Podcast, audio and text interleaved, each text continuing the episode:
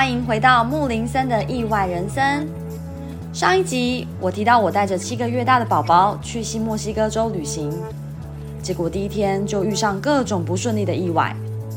这一集我要来继续聊聊接下来我最期待的热气球节到底会发生什么事呢？如果你还没有听过上一集，建议先听完再回来哦。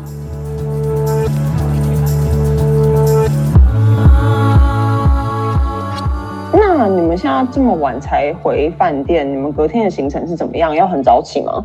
我跟你说，要超级早起。我们基本上第一个活动它是五点四十五，但为了要去那个活动，我们三点多就要起来，因为要去抢停车位。可是为什么三点多？它是天还没有亮，这个活动就开始了吗？呃，也不是，就是它前面会有那个 drone light show，那我们也是想要看。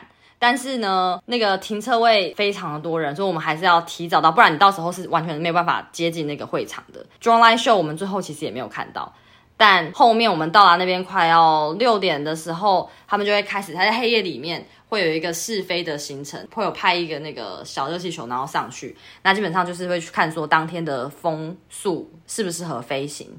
那基本上到后面还会有一个叫做 Morning Glow，它会。在整个清晨，在有点微亮的时候，去整个生火，把整个那个热气球烧得很亮，所以这样从远远远看，你就会发现有很多很多亮亮的那个热气球，一定超漂亮的。但是我跟你说，我们在那边的时候完全没有看到，我们就这样子在黑里面等啊，不到十度 C 哦，带着宝宝，我都觉得他好冷哦，在那边等等等，你说哎，一直在听主办单位一直在那边讲讲讲，然后。等一下，已经六点六点半了，到底 glow 在哪里啊？就是怎么都没有那个热气球，好像要烧起来的感觉，所以我们就要一直一直去询问，就是看起来有想要飞，就是看起来已经有热气球的那个的那个厂商，这样就去找他们。Oh, oh. 那他们就是只有在里面喷那种瓦斯的火，这样喷火喷火是蛮暖的啦，oh. 就是感觉有暖气的功用。但是重点是热气球在哪里？就是为什么我没有感觉没有在。把那个热气球撑起来呢？那个热气球没有站起来。对啊，没有要站起来，它就只是纯粹喷火。我想说，等一下，这不是暖炉时间吧？对啊，怕你们冷。对，后来那个我们就说，我就跑去问他说，所以现在是不飞了吗？为什么已经超过那个主办单位说的时间六点半，怎么都还没有那个 glow show 呢？他就说，哦，刚刚那个主办单位有通知说，现在刚刚那个试飞空中的风速实在太快了，所以目前还在等待。那你叫我去看旁边有一个旗子，目前是黄色的旗子，所以就是不能飞这样。那他们那边都会有很安全的机制，就是风速一定要到，就是很稳定，他们才会把它变成绿色旗子。那各家厂商他才能就是开始真正的去、呃准备那个要飞热气球。哦，所以说热气球这个东西，如果它飞到空中，它是没有办法。被控制的吗？呃，我也是在这一次才知道这件事情。对，就是它热气球，它就是像是火火焰，然后你喷的时候，它就是可以让你浮起来，所以它只能控制上下。嗯、那左右或是你到底要飘去哪里，完全是依照当天风要把你带到哪里就带到哪里，你完全不知道当天你的 ending 是在哪里 ending。我觉得真的是超酷的，哦、对。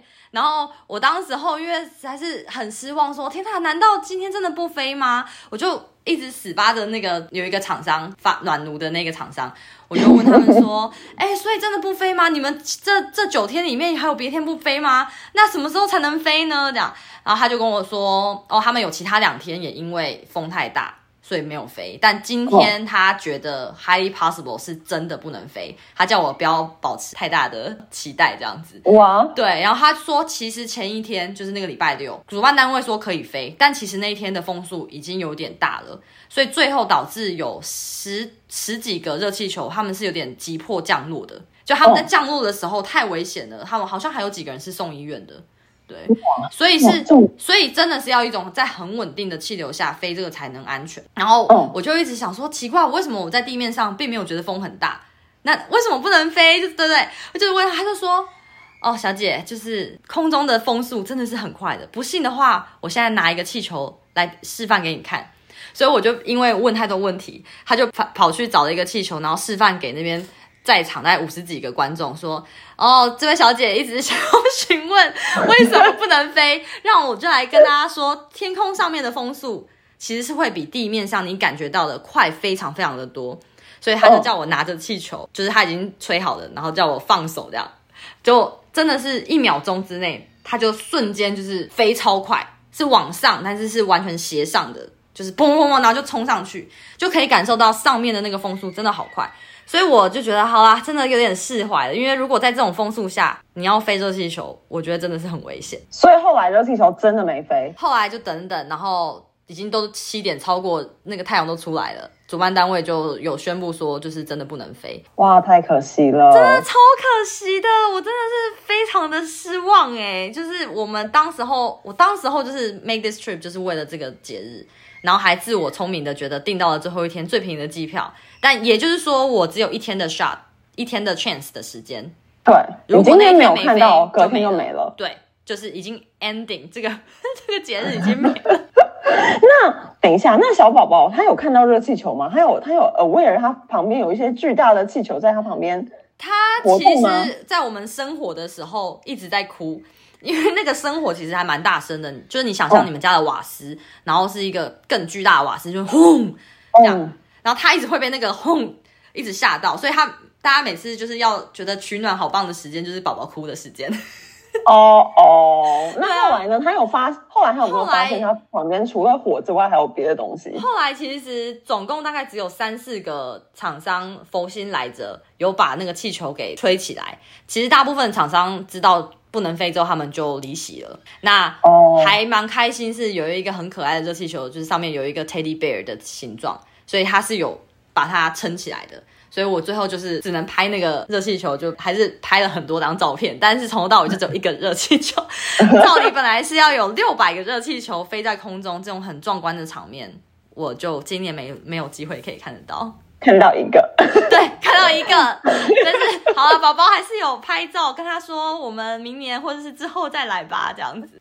你这一次的这个行程，真的从出发到目前都很不顺哎、欸。哎、欸，我跟你讲，我真的觉得我之前每一次旅行都会遇到一些意外，没有错，但是真的没有半次是像这样子如此的密集。就我从第一天飞机、租车、旅馆，就是最重要的三件事情都没有顺利之外。最主要要来这个旅行的热气球也不顺利，也没看到。我觉得就是这样子连续的抨击之下，我真的是一开头的旅行就整个玩的很没有信心。那你接下来的话还有其他行程吗？在热气球之后，有有有，我们就是在 Albuquerque 就稍微晃了一下那边的 Old Town。那隔天呢，我们继续会在新墨西哥州的范围会去看他们那边最经典的一个很大的石头，叫做 Ship Rock。那它就是 Ship Rock 为什么很酷？就是它在一片平野里面，突然之间升起了一个超巨型的岩石。那我在出发之前，我就有看那个 IG，有看大家哎拍照角度是什么啊？就是很漂亮。但是我就为了要找那个角度，那我基本上我就呃去那边就是 Google Map，然后我我打了 Ship Rock，它就导我们去那个路线，我们就按照 Google Map 的路线过去，就一边开一边开，就开开开开到就变成 Off Road，就是那种很。很崎岖的，是那种土的那种，不是不是有瀑布油路的路，对，没有瀑布油路。然后我们在 Washington 也是开很多 off road 啊，我想说好吧，没关系，开了一点，开一点，就开开二十分钟、三十分钟过去，都还在 off road。然后离我们当时候想要追寻那个看岩石的那个角度，觉得还非常的远，就我们可以想象，大概在眼前的那个是对的角度，可是。要到那个眼前那个点，我觉得感觉还要再开一个小时的 off road。天哪！对，我就想说，等下有点不对吧？而且为什么四周围都没有人呢？怎么都没有？难道都没有人追求网红的路线吗？对，我就觉得越开越没有信心。后来我们就研究一下，想说啊，感觉我们再这样下去，我们会来不及今天其他的行程，所以要不要就放弃那个那个角度呢？所以我们就查一查，查了一个呃道路是可以。再接回就是外面的道路的，可是就不是原路折返，哦，就快一点的，就是到达大马路，所以我们就完全按照 Google Map 的那个导航前进，但一样就是 dirt road，就是非常的崎岖不停，我们真的是像是坐那个吉普车一样，就开又开了大概二三十分钟，我们真的是一边开，我的心魂不定，我就觉得说我到底能不能出去，因为完全是按照、这个、是不是在对的路，对，是不是在对的路，然后 Google Map 会不会开到一半，其实根本没有路，是很有可能的，哦，然后我们就这样开开开就。终于看到大马路了，就也看到那种车速很快在柏油路上奔驰的那个大马路的街头，感人。结果你知道吗？眼前是一个钢丝的网，加上一个大石头，整个全部围住。然后我当时候就是真的要崩溃，就是你其实眼前就是大马路了，但是你跟大马路中间是被钢丝跟石头围住的。对，就是 for some reason 以前曾经有人就是把它封起来，不知道为什么。但是它其实是一个正常的 off road 接出来的路，就是 Google Map 上面都有。嗯，哎、欸，我们真的是崩溃，因为我们经历了那开一个小时，就是没有信心，不知道到底在开什么的路，然后好不容易接出来了，结果最后就是离了一公封住的，对，就是近在眼前的路，然后完全过不去。然后我真的觉得说完蛋完蛋了，我们难道要再开一个小时？crazy 的那个路线，再回去本来的入口嘛。后来我先生就是就是看看那个封住的东西，就哎发现石头好像也可以动，然后哎钢丝 好像可以移开，有点像是密室逃脱的一个题目这样子。然后他就开始一个一个解围，我就在旁边就是看他说啊，那他这个可以拿出来，可以拿出来，然后最后还有一条很长很长的树干，大概有十公尺高的树干，然后对，然后就是堵在那个门口那边。所以我们后来就像是益智解迷宫的概念，然后我们就把那个树干弄弄滚的，然后滚离开，然后车子这样子另外再绕进去。但我们最后真的出来了，然后我们也恢复了现状，因为我们知道这可能它有 reason 是要封，所以我们也是有把所有东西都把它恢复原状，所以真的是心惊胆跳的一个过程。天哪，这都已经是第二天了，结果还是不顺。对，但是我们最后，我们最后好，就是在那个微弱的网络之下，我其实默默的还是不死心，所以我就查了一下 Shiprock。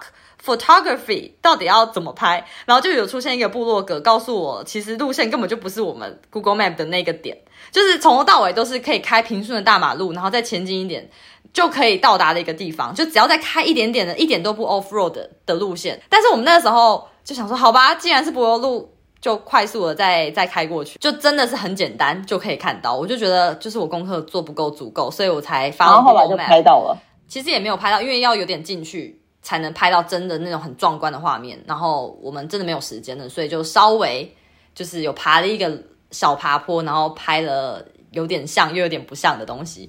但我觉得就是没有办法啦，我觉得天注定就是走错入口，所以导致了一两个小时的迷幻世界，然后最后还可以要逃密室逃脱。但我觉得幸好你们是很机智的人，而且总算在你的这在你的这一趟旅行里面，终于完成了什么事情的感觉。对，那你们后来的行程就都有顺利了吗？有，我跟你说，我只要离开新墨西哥州，离开 Albuquerque 这个区域，我就整个运就开了。对，我们就有顺利玩到我们所有的景点，包含就是 Four Corners Monument 啊，有看到四个州的交界点，然后。还有 Monument Valley，我也安排了要看日出日落。我们老天都非常的给面子，那个天气都非常的棒，看到很漂亮的日出日落。那最后还有一个临时起意的行程呢，就是因为我没有看到热气球节的壮观热气球，所以我觉得不行啊，这趟旅行怎么可以缺热气球呢？然后我就搜寻一下还有哪里可以搭热气球，结果结果结果我就找到了。在沿路就是完全顺路的状况下，有一个叫做 Pagosa Springs 的一个小镇，它有搭热气球的那个 tour 这样，而且它很便宜哦，大概是我看过最便宜的热气球，大概它只要一百七十元。通常搭热气球跟大家讲一下，你要搭上去，其实一个成人都是需要三百到四百块。就像我们西雅图其实也有热气球可以搭，但是都是要那个价格，我觉得真的很难花下去。但就是冲着这个真的价格还可以，然后又有点弥补自己心里这对热气球的遗憾，所以我就直接报名了。真的，而且原本的来这边就是为了要看热气球，就、啊、后来事实上还是有被你找到这个机会。对，但就是单颗单颗热气球，然后本人是在热气球上，不不太一样的体验，但我觉得还是很有趣，因为这也是我第一次搭热气球，然后我才知道原来。热气球啊，你坐在上面其实是非常热的，因为我们那呃，因为是十月多的关系，其实早上都是大概十度 C 不到，其实很冷，要穿蛮多。可是，一旦坐上去热气球，它那个火炉在那边，你就是等于在吹暖气搭热气球，是热乎乎的状态。那以当时的天气来说，这样子热乎乎的状态是舒服的吧？是舒服的，但是也导致我家的宝宝呢，就是。一上去以后就马上睡着，因为太舒服了。哦，对，就是那个热气，所以 虽然带着他上去，然后戴着墨镜，但其实墨镜底下的他是闭着眼睛，眼睛是闭起来的。对，所以我其实不知道他到底体验了什么东西，但没有关系，因为那次婴儿是免费的，所以我觉得还蛮开心，就是同时带了我的宝宝，然后跟我一起体验第一次搭热气球，也是他当天的七个月大的生日，所以我觉得也是一个难得的一个庆祝方式。哇，我觉得这个真的很特别。以后如果宝宝长比较大了之后，你给他看这些回忆啊、照片，他一定都会觉得很不可思议。对啊，而且有他那个搭热气球的公司，他还有给一个搭热气球的 certificate，就是证明你今天搭了热气球，然后就一个很可爱，就可以给他当纪念这样。然后我觉得还有一个很酷的事情是，你知道，因为我们当天刚好有两个场次，因为人数太多了，所以是需要轮流飞的。就场上它只有一一颗气球，所以我们是 A 组先飞，然后 B 组再飞这样。哦，那我刚刚有讲到，其实。热气球你没办法控制方向嘛，所以 A 组飞上去以后，B 组到底要去哪里等待，要去哪里飞呢？其实是不知道的，就是很酷。然后我们刚好被 random 分分发到是第二组，所以呃，我们就跟着那个他们的小车子，就说好，我们现在就去追热气球，我们让我们来看看第一组到底飞到哪里去。这样，他们就用那个对讲机联系，然后我们就很可爱，就这样说 OK OK，好像到了某一某一个那个平地那样子，然后就会有派人下去追逐，因为。就是还是要你还是要靠近一点，然后你要帮忙前一组的人帮忙降落这样，所以整个就是 process 是有点刺激的，就是嗯，大家都是 on the fly 的那种感觉，就是哎，你现在快到了，快到了，好，我现在，然后或是说哎，这个降落的地方不好，他们会在生火升上去，然后呢再由风再飘一次，然后让你觉得说哦，我觉得这一块比较广大。他觉得这边比较好降落，他再降来，所以其实是一个来来回回的过程，这样。哇，我这个真的是一个很特别的过程呢，尤其是你要去追热气球那种不确定感，而且又是心里面想想想必一定是很兴奋的。对，没有错。那你们这趟旅程一路上面，宝宝都跟着你们，包括飞机 delay，对，然后晚上的时候住不到旅馆，还有最后。呃，横跨四个州，然后去搭热气球。对啊，在这过程当中，你有觉得宝宝他就是有兴奋的感觉，或是跟平常不太一样的反应吗？我觉得就是好啊，我的宝宝，我觉得真的是天使宝宝，就经历了这么多的行程，尤其是他真的要在车上待非常的久，就是三到四个小时。我觉得不是每一个宝宝都愿意在车上待这么久的。然后。呃，另外一个就是我觉得还蛮感激有带宝宝出去。我觉得我我以前一定无法想象带宝宝出去竟然可以是一个更棒的旅程的过程。因为呢，你看哦，我出了这么多意外，其实因为我们大人其实都知道这是一个意外，都知道现在是不顺遂的感觉，可是宝宝并不知道。所以当我们在搭飞机搭不到的时候，宝宝其实是开心到不行。不是他不是为我们，不是因为 miss flight 而开心，就是他并不知道这些发生了，所以我们抱着他。我看到他的笑容，我真的是当下是舒缓了很多。还有另外就是我们刚刚在那个颠簸的道路上面 off road 的那个，我心中的那种不确定感，觉得说整个荒野只有我们这台车的那种焦虑感。当我怀疑自己说，为什么 adventure 的这种性质的 trip，我竟然带了一个宝宝，这样会不会对他不好？结果看着他，他竟然呼呼大睡，因为他很喜欢摇晃的 车子。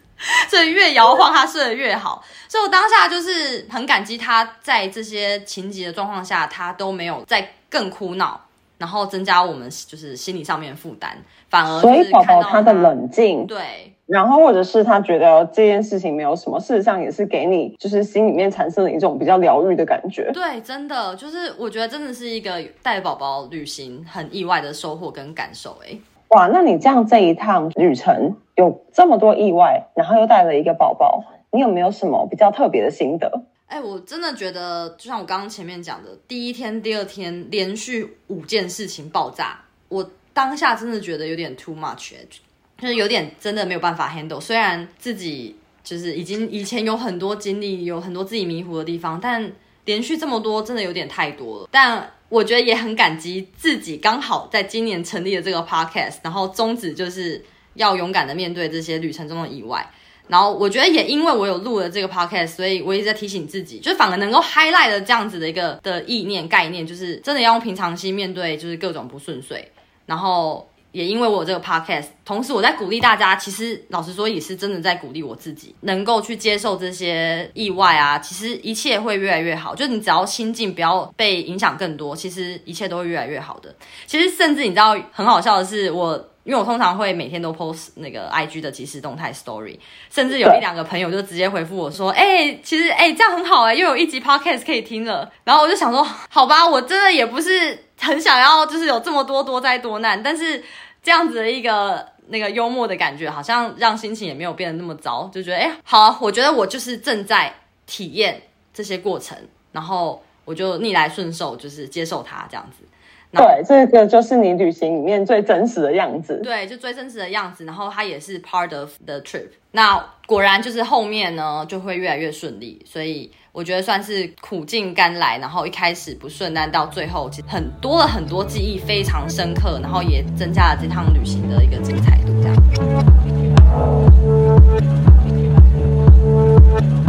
好啦，那这一集的故事就说到这边喽。谢谢你听完我说了这些说不完的意外的一趟旅行，希望下次旅行遇到意外时呢，你就可以来收听木林森的意外人生，来转换一下心情，享受意外的过程。毕竟呢，这些都是旅行的一部分。如果你喜欢这个节目，请记得订阅我这个频道，这样你就不会错过接下来的冒险之旅喽。最后，希望大家都能够保持勇敢，保持探险的心。我是木林森，我是 Molly，那我们下次再见，拜拜。拜拜。